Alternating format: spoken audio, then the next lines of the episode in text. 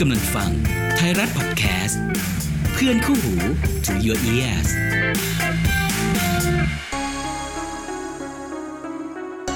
คุณกำลังฟัง Extra Time Podcast เพราะเรื่องราวของโลกฟุตบอลไม่ได้จบภายใน 90 นาที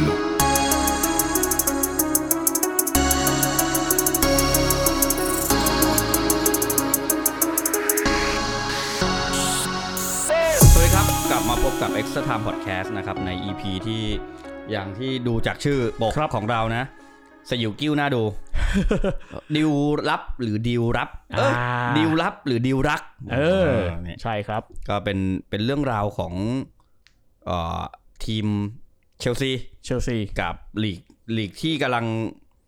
เป็นที่น่าจับตามองใช้คำนี้ดีก ใช่ ว่านะ ใช่ใช่ใช่ คนแบบกำลังอู้ฟู่เลย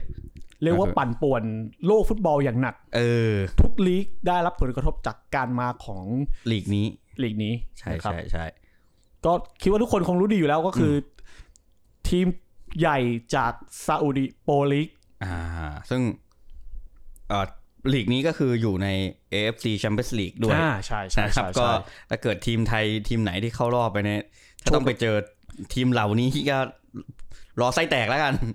เรียกว่าเป็นทั้งโชคดีและโชคร้ายในเวลาเดียวกัน อ่าถูกต้อง โชคดีก็คือคุณได้เจอกับนักเตะแบบระดับซูเปอร์สตาร์ ถูกต้อง โชคร้ายก็อาจจะไส้แตกกลับมา ไส้แตกกลับมาได้แน่แน่นอน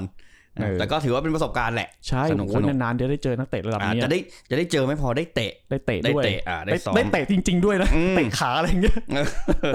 ไม่แล้วคือปกติใช่ไหมเราก็จะเขาเรียกอะไรวะได้ได้มาอุ่นโครงอุ่นเครื่อง เออมัน แต่ ก็ เนี่ย แค่ คือถ้าไป อุ่นเครื่ เตะนี่คือองนี่คือ จ จริ ริง ง นะ เออจริง ก็อาจจะได้สนุกสนานกันไป ครับ ว่าไปนะครับ ก็ ครับ ล่าสุดใครเพิ่งไปนะพี่บอย ตามข่าวเนี่ย เออเซอร์เกย์มิลินโควิดซาวิช อื้อหือ อืม นั่นแหละ คือคนนี้คือ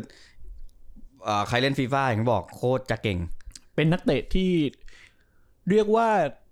เป็นหนึ่งในกองกลางที่ดีที่สุดของเซเรียอาฤดูกาลที่แล้ว อืม คือตอนเนี้ยบรรดานักข่าวอิตาลีครับเขาเขาเขียนด้วยความเสียดายครับว่า ตอนเนี้ยเซเรียอาสูญเสีย กองกลางชั้นดีพร้อม ๆ กันถึงสามคนในในหน้าร้อนเดียว ม ก็คือคนแรกก็คือซานโดโตนาลีครับ คนที่สองก็คือเอ่อมาเฟโลโบรโซวิช อืม คนที่สามก็คือเซอร์เกย์มิลินโควิดซาวิช อืม นะครับก็เรียกว่าน่าเสียดายมาก ๆสำหรับคนที่เป็นแฟนบอลของเซเรีย อืม นะครับ อืม ส่วนจุดเริ่มต้นของ EP นี้ก็คงต้อง ครับ บอกว่ามันเริ่มมาจากการย้ายทีมของบรรดานักเตะชั้นนำของเชลซี อ่า โดยที่พวกเขาเหล่านี้ต่างมีจุดมุ่งหมายปลายทางเดียวกันก็คือที่ซาอุดิอาระเบีย อ่าคือไปซาอุ ใช่ครับ แต่ ก็ จะไม่ได้ไปทีมเดียวกันนะ แต่ว่าไปซาอุนี่แหละ ใช่นะครับ ก็ถ้าไล่เรียงก็คือคาริดูคูลิบาลี อ่า นะครับ ของหลัง ไปโอไปเอาไฮเอา อืม นะครับยี่สามล้านยูโรไม่แน่ใจว่าออกเสียงถูกหรือเปล่านะครับ มีเอ็ดวาร์ดเมนดี้ อืม นะครับไปเอาอารีสิบแปดจุดห้าล้านยูโรแล้วก็เอ็นโกโลกองเต้ครับไปเอา อือฮึ เอติฮัด อืม ฟรีแบบไม่มีค่าตัว อืม นะครับแล้วจริงๆก็คือจะมีดีลที่ 4 ด้วยก็คือ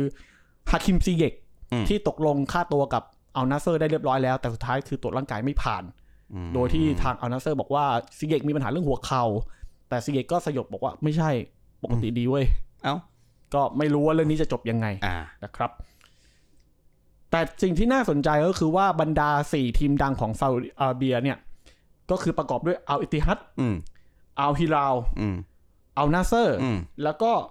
อัลฮิลาน อืม โอ้ชื่อยากมากเลย คือพูดเร็วๆเนี่ย ออกเสียง ออกเสียงซ้ำออกเสียงซ้ำมาแน่นอน ใช่ใช่ก็คือ 4 ทีมเนี่ย อยู่ภายใต้เจ้าของเดียวกันก็คือ PIF อืม ซึ่งก็คือเป็นเจ้าของทีมนิวคาสเซิลยูไนเต็ดนั่นเอง อ๋อ นะครับ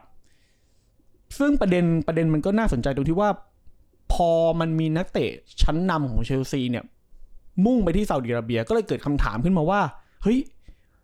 มันเกิดมีนอกมีในอะไรกันหรือเปล่าของระหว่างทางเชลซีกับทาง PIF อืม อืมเพราะว่าคนก็ตั้งคำถามว่า เฮ้ย หรือว่าถึงที่สุดแล้วเนี่ยโครงสร้างบริหารของเชลซีเนี่ย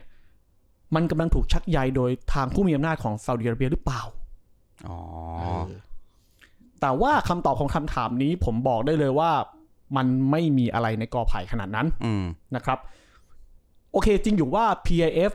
มีความเชื่อมโยงกับทางกลุ่มเจ้าของเชลซีจริง อืม โดยที่กลุ่มเจ้าของเชลซีเนี่ย ก็คือบริษัทที่มีชื่อว่า Clearlake Capital อืม นะครับ Clearlake Capital เนี่ยเป็นบริษัทประเภทที่เรียกว่า private equity อืม นะครับ เป็นบริษัทที่ช่วยดูแลด้านการลงทุน ของบริษัทเอกชนที่ไม่ได้จดทะเบียนในตลาดตลาดหลักทรัพย์นะครับ แล้วก็เขาจะทำหน้าที่ในการดูแนวโน้มว่าบริษัทไหนเนี่ยมีแนวโน้มที่จะเจริญรุ่งเรืองมี growth ที่ดี ไม่ว่าจะเป็นอุตสาหกรรมไหนก็ตามจะเป็น consumer จะเป็นเทคโนโลยีจะเป็นอะไรก็ตามแต่ อืม นี่ก็คือการทำงานของของ c l e a r Capital อืม โดยที่ทาง PIF ซึ่งเป็นเจ้าของนิวคาสเซิลเนี่ย แล้วก็บรรดา 4 ทีมจากซาอุดิอาระเบียเนี่ย ก็เป็นหนึ่งในลูกค้าของ c l e a r Capital อืม นะครับ ก็ถามว่ามีความสนิทสนมกันไหมก็ต้องบอกว่ามีในฐานะเอ่อลูกคู่ค้า อืม แต่ว่าในเชิงฟุตบอลเนี่ย ทางพิมลีกก็ได้มีการตรวจสอบเรื่องนี้แล้ว อืม นะครับ เรื่องนี้ต้องย้อนกลับไปตอนที่เชลซีถูกเทคโอเวอร์โดยบริษัทที่ชื่อว่าเคเล Capital อืม ก็มาแทนที่ของโรมันอับราโมวิชใช่ไหมครับ อืมอืม ก็ตอนนั้นก็มีการตรวจสอบเรียบร้อยแล้วเหมือนกันว่าเฮ้ยเขาก็ไปเจอว่าเฮ้ยเคเล Capital เนี่ยเหมือนมีความสัมพันธ์กับทาง PIF อืม ก็ไปดูว่ามีการเข้ามาแทรกแซงอะไรใด ๆ หรือเปล่าสุดท้ายก็คือจบว่าไม่มี อืม ก็คือเป็นเหมือนเป็นคู่ค้ากันปกตินะครับ ซึ่งกรณีนี้ก็จะคล้ายๆ กับกรณีที่พิมยร์ลิกต้องไปตรวจสอบว่าชิคยัดซิมบินฮามัดอัลธานี อืม เข้ามาเทคโอเวอร์แมนเชสเตอร์ยูไนเต็ดโดยที่ชิคยัดซิมบินฮามัดอัลธานีเนี่ยมีความเกี่ยวโยงกับทางกาตาสปอร์ตอินเวสเมนต์หรือไม่ คือเจ้าของทีม เปเช เบเช ซึ่งก็เท่าที่ทราบจนถึงตอนนี้เขาค่อนข้างที่จะเคลียร์ว่าไม่เกี่ยวข้อง อืม อืมนะครับ ซึ่งเดี๋ยวต้องไปรอดูอีกทีตอนเทคโอเวอร์สำเร็จ อ่าต้องลองดูกก หรื ต อไม่ ประกาศ ถูกต้อง หรือไม่ก็สุดท้ายแล้วจะกลายเป็นเอ่อเซอร์จิมและคลิปได้ไป อ่า อันนี้ผมก็ไม่รู้เหมือนกันเพราะตอนนี้มันก็ คือมันต้องไปสืบความเชื่อมโยงแหละ ใช่ ว่า ใช่ใช่ ใครมีความสนิทสนมความเกี่ยวข้องใด ใช่ ๆเนาะมันก็ แต่แต่ในชั้นเนี่ยระหว่างเคลียร์เลกกับทาง PAF เนี่ยทางพิมลิกปล่อยผ่าน อืม ก็คือไฟเขียวดิวก็จบไม่มีอะไร อือฮึ นะครับ ดังนั้นแล้วก็ถ้าจะบอกว่าเรื่องผลประโยชน์ทับซ้อนระหว่าง PF กับทางเคลียร์เล็ก มีตรงๆไหมก็คงต้องบอกว่าไม่มี อืม นะครับ แต่ถ้าเราอาจจะไม่เชื่อใจนะเราอาจจะมองว่าเฮ้ยการที่นักเตะระดับเนี้ยมันย้ายไปอยู่กับซาอุเนี่ย อืม มันเป็นการอัดฉีดเงินให้กับทางเชลซีหรือเปล่าเพื่อที่ชนะ Financial Fair Play อ่า ใช่ไหมมันก็มองถามว่ามันมองได้ไหมันม มั อน ง มอง ได้ ได้มันมองได้อยู่แล้ว ชัด นะครับ เจนมากด้วย แต่ว่าเรื่องเนี้ยผมก็เชื่อว่าอาจจะไม่มีอะไรก็ได้ อืม ถึงที่สุดแล้วเพราะว่าบังเอิญมันมีกฎกฎหนึ่งของพรีเมียร์ลีกครับ เขาระบุว่าการย้ายทีมใด ๆ ก็ตามทุก transaction เขาใช้คำว่า all transaction อืมฮึ ที่มีค่าตัวเกิน 1 ล้านปอนด์ อืม ทางพรีเมียร์ลีกจะเข้าไปตรวจสอบว่ามีการซื้อตัวที่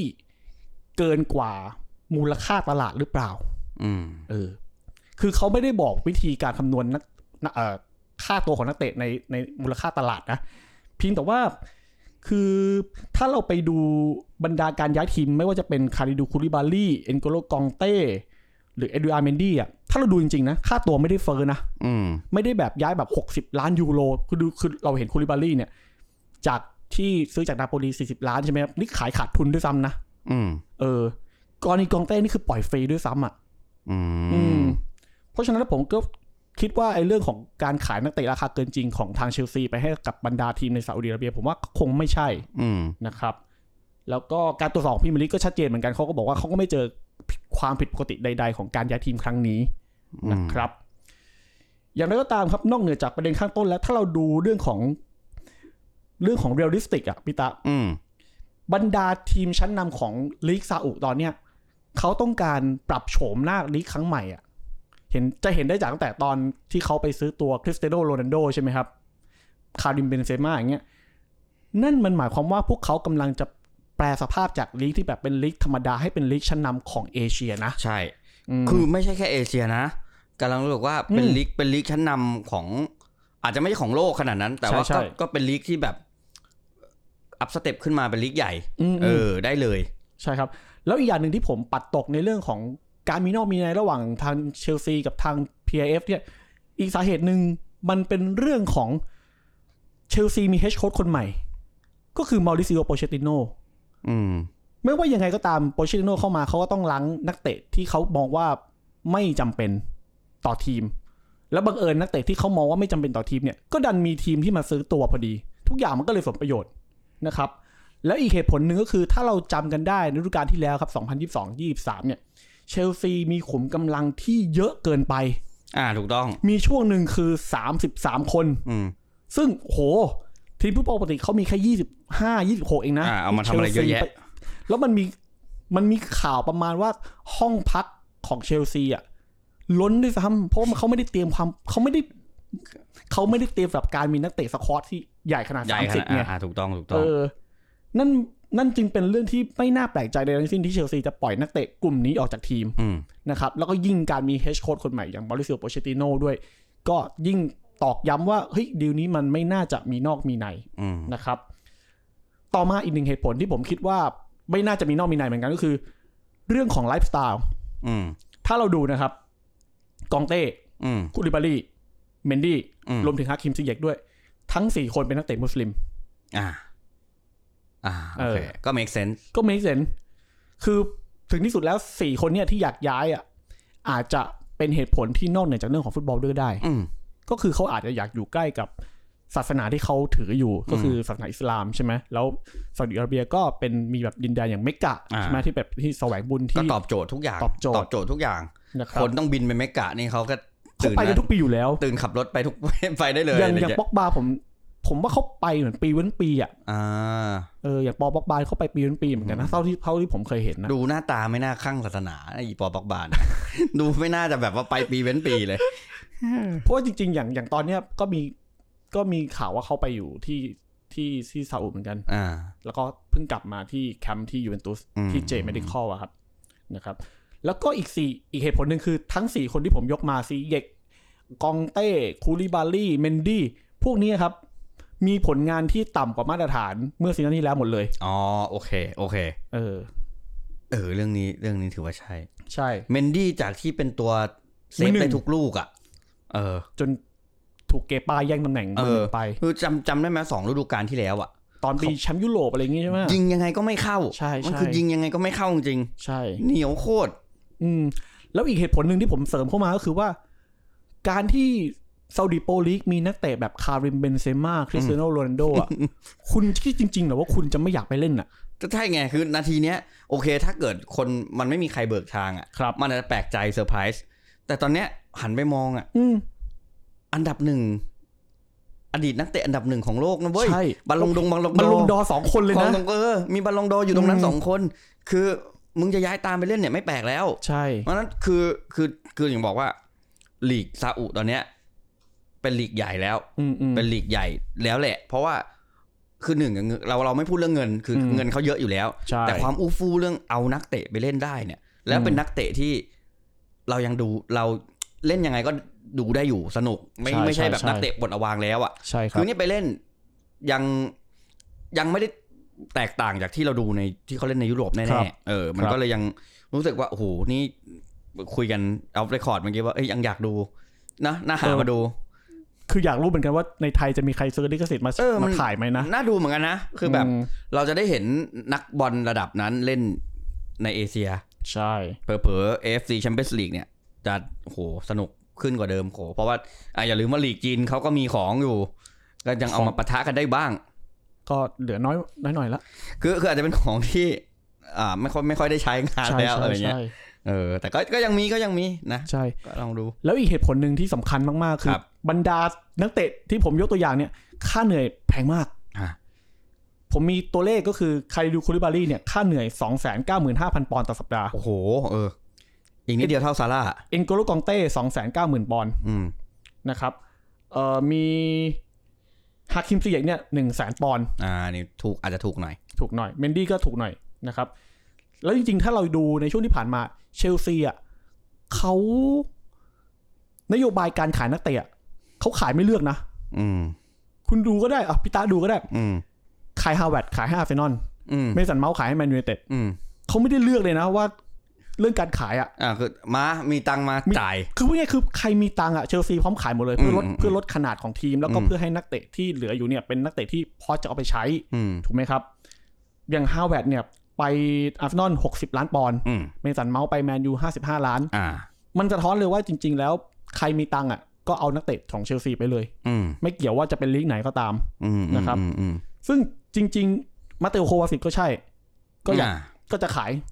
คือมาริโอโควาสิตเนี่ยขายตั้งแต่ก่อนที่จะ มีกลุ่มซาอุมาซื้อนักเตะบรรดาของเชลซีด้วยซ้ำเพราะ อ่า เขา ถูก พ ต้ รี อง ออเดอร์ไว้ตั้งแต่ตอนก่อนเกมนัดชิงเอฟเอคัพแล้ว อ่าอ่าอ่าอ่า แมนซิตี้คือก่อนจะเจอนัดชิงกับแมนยูไนเต็ดเนี่ยเขา อืม เขาประกาศพรีออเดอร์มาเตลโคเสร็จเรียบร้อยแล้วด้วย นะ นะครับ แล้ แล้ว วถ้าเราไปดูอย่าง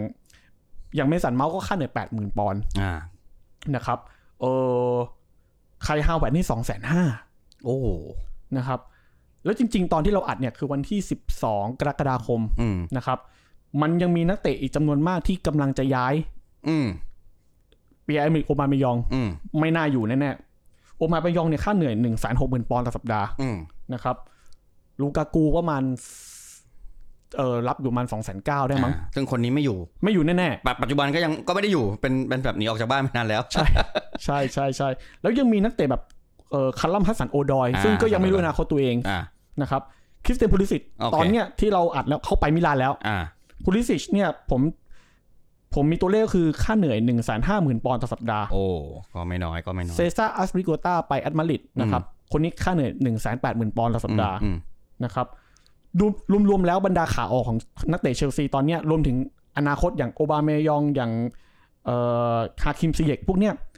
การปล่อยนักเตะเหล่าเนี้ยจะทำให้เชลซี ลดค่าเหนื่อยต่อสัปดาห์ที่ต้องจ่ายลงไป 1.725 ล้านปอนด์ต่อสัปดาห์ อืม นะครับ เพราะฉะนั้นแล้วผมเลยคิดว่าเรื่องของดีลลับดีลรักอะไรก็คงไม่มีอะไร อืมฮึ ก็คือก็เป็นดีลรักทั่วไป ก็เขาซื้อมาเราก็ขายไป ก็เป็น ม่มี ดี อะ ล ร ทั่ว มาก ไปไม่ค่อยรับ เออเป็นดีลทั่วไปไม่มีอะไรมากนะครับ อืม ก็จะถือว่าเชลซีอาจจะเป็นผู้ชนะของตลาด อืม หน้าร้อนนี้ก็ได้ อ่า นะครับ โอ้โห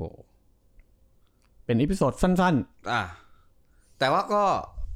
ร้อนแรงอยู่นะ อืม คือคือในความรู้สึกเราก็คือหลีกหลีกที่โอเคเราเราไม่เราไม่คุ้นชินอะ อืม อยู่นักเตะบอลลงดอร์สองคนไปเล่น ๆอืม แล้วก็นักเตะเอ่อมีชื่ออะยังยังเล่นต่อได้ในลีกใหญ่ ๆ ของอังกฤษ ใช่ แต่เลือกจะไป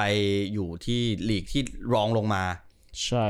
ก็ก็ไม่แปลกที่เราหลายคนจะมองตั้งคำถามอย่างนั้นนะก็ไม่ก็ไม่ได้ผิดอะไรแต่ว่าก็พอเรามานั่งอย่างที่พี่บอยหาข้อมูลมามันก็มันก็ make sense ใช่หรือเปล่าเราไม่รู้หรอกว่ามัน อืม มีดีลลับดีลอะไรกันหรือเปล่า เราไม่รู้หรอกความเป็นจริง ใช่ แต่ว่าถ้าถ้าเราเอาเรื่องไอเดียมาเรื่องเหตุผลมา อืม ตั้ง มันก็ดูเป็นเป็นดีลที่ก็ก็พอจะ make sense ได้อยู่ ใช่ เนาะมันก็ อี ไม่ ก ได้ อย่างหนึ่งก็ต้องบอกว่าพรีเมียร์ลีกเขาเองเขาก็ตรวจสอบดีลพวกนี้ อ่า อยู่แล้วแล้วก็ถ้าคือคือถ้าเรามองเรื่องของโอเค นักเตะที่ถูกขายไปเนี่ย ไปอยู่กับทีมที่อยู่ในเครือของ PAS ก็จริง อืม แต่ถ้าเราดูจากมูลค่าในการซื้อขายอ่ะมันต่ำกว่าตลาดนิดหน่อยด้วยซ้ำนะ เอาจริงๆอ่ะอย่างกองเต้ผมว่าจริงๆอะยังขายยังพอขายได้นิดนิดหน่อยด้วยซ้ำอะไรเงี้ยแต่เลือกปล่อยฟรีหรืออย่างคูริบารี่นี่ขาดทุนไปครึ่งหนึ่งอะไรอย่างเงี้ยใช่ไหมมันก็มันก็มันก็ไม่น่าจะมีอะไร อ่า แล้วก็ไปไปไปอย่างนั้นมันมัน เออมันไม่ได้ช่วยอะไรอะ่ะ มันมันมัน อืม ก็ทำมาเพื่อ แต่ว่าก็ ไม่แปลกด้วยซ้ำที่เขาจะไปในทีมที่เป็นเครือข่าย เพราะว่า ใช่ มันดีลครั้งเดียวอะ่ะ มันดีลกัน ใช่ ง่ายมันก็ไม่ไม่แปลกหรอกถ้าถามผมมัน แต่อย่างที่บอกมันคนที่ตั้งข้อสงสัยก็ก็ไม่ผิดอีก หรือว่าก็ไม่แปลกอีกอยู่ดี เพราะมัน ครับ มันโดนตั้งข้อสงสัยมาแบบนั้นนะครับ ก็อ่ะก็เป็นอีกหนึ่งอีพีที่ เออสนุกดีเหมือนกันนะ ครับ เหมือนจะเหมือนจะโล่งๆ แต่ว่าในภาพรวมก็สนุกดี ครับ นะสำหรับ EP ที่พูดถึงเอ่อลีกซาอุดิอาระเบียนะครับ เป็น ก็ วิดีโอสั้นๆ เพราะใน หลังจากนี้ผมจะต้องไปธุระที่ต่างประเทศ อ่า นะครับ ก็จะ เพราะฉะนั้นแล้วเดี๋ยวเอพิ พี่ โซ บอ ด ย ต่ จะ อ บินบินไปซื้อขาย ใช่ ผมจะบินไปเจรจาซื้อขาย ไม่ใช่ที่ ไปทำงานนะครับ ครับ เพราะฉะนั้นเดี๋ยวเอพิโซดหน้าเราจะคุยเรื่องของเอ็นโกรไม่ใช่ขออภัยไปคุยเรื่องขององเดโอนาน่า อ่า นะครับ เพราะฉะนั้นแล้วในตอนที่เทปเนี่ยเทปของโอนาน่าจะออนเนี่ย มันก็จะออนช่วงประมาณวันที่ 22 กรกฎาคม อืม เพราะฉะนั้นแล้วถ้ามันมีข้อมูลอะไรที่ไม่อัปเดตก็เข้าใจตรงกันว่า อืม อันนี้เราอัดล่วงหน้า 10 วัน อ่า นะครับ ก็อาจจะมีอะไร ล่วงหน้า ที่อ่าที่ที่ที่ไม่อัป o d เดตณตอนนั้นเนาะก็ว่ากัน แต่ ไป ผมเชื่อว่าจริงๆ ดีลของโอนาน่ากับ อืม แมนยูเต็ดจะจบในวันพรุ่งนี้ อืมฮึ 13 หรือไม่ก็ 14 กรกฎาคม อืม อืมอันนี้ปันธงไว้ก่อนล่วงหน้า ครับ พอถึงวันที่ 22 จริงก็ ผมว่าโอนาน่าเป็นสมาชิกใหม่แมนยูเต็ดเรียบร้อยแล้ว อันนี้ผมมั่นใจ มั่นใจเลยนะ มั่นใจมั่นใจมั่นใจ ก็คิดว่าน่าจะใช่เนอะ ใช่ใช่ นะครับ อ่ะ โอเคก็สปอยไปเรียบร้อยแล้วสำหรับ ครับ EP นี้ก็ เดี๋ยวเราอัดต่อเลย อ่าเดี๋ยวเราอัดต่อเลย นะครับก็เดี๋ยวเอ่อ EP นี้ก็ร่ำลากันไปก่อน แต่ผมกับพี่บอยยังไม่ร่ำลาก็จะอัด ครับ EP ต่อไปล่วงหน้าสต็อกไว้นะครับ ครับ ก็ ผม ฝากเอ่อเขาเรียกอะไร ฝากติดตามพวกเราได้ตามช่องทางต่างๆ เหมือนเดิมนะครับในไทยรัฐพอดแคสต์เนาะก็ติดตามพวกเราได้ตามอ่า Google Pod- Google Podcast Apple Podcast Podbean Spotify YouTube นะครับ ก็มีเซอร์วิสให้ทุกช่องทางนะจ๊ะก็ยังไงฝากพวกเราไว้ด้วยสำหรับ EP นี้ร่ำลากันไปก่อน สวัสดีครับผม สวัสดีครับ